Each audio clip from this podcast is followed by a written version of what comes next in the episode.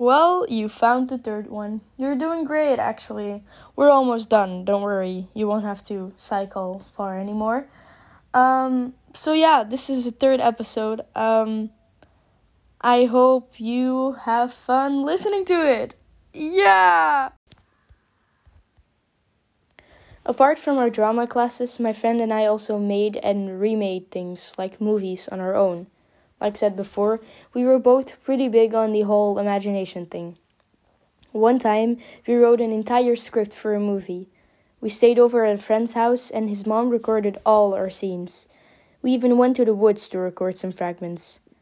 There's still very funny pictures of that, actually. We also tried to remake some, like Teen Beach Movie.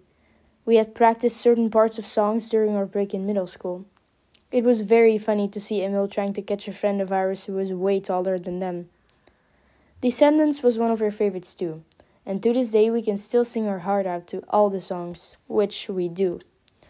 Honestly, musical geniuses we were.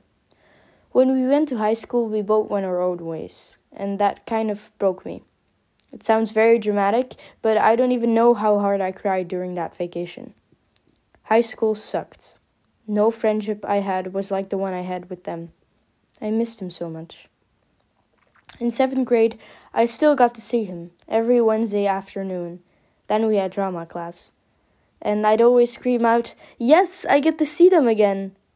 Sheer excitement, I say. Going into eighth grade, we both stopped our drama class, since our teacher was a total cunt. I'm sorry, it had to be said. We'd be freed from Catherine? I think that was her name, right? Besides, she smelled, and we both didn't like her, which I made very clear. But despite freedom from Mrs. Stinky Winky, it also meant that I didn't see Emil anymore.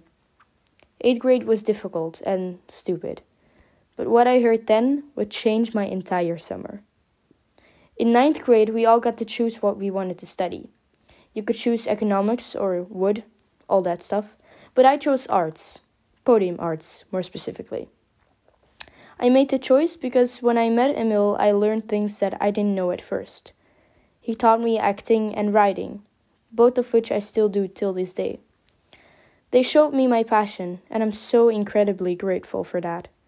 But back to the thrilling news.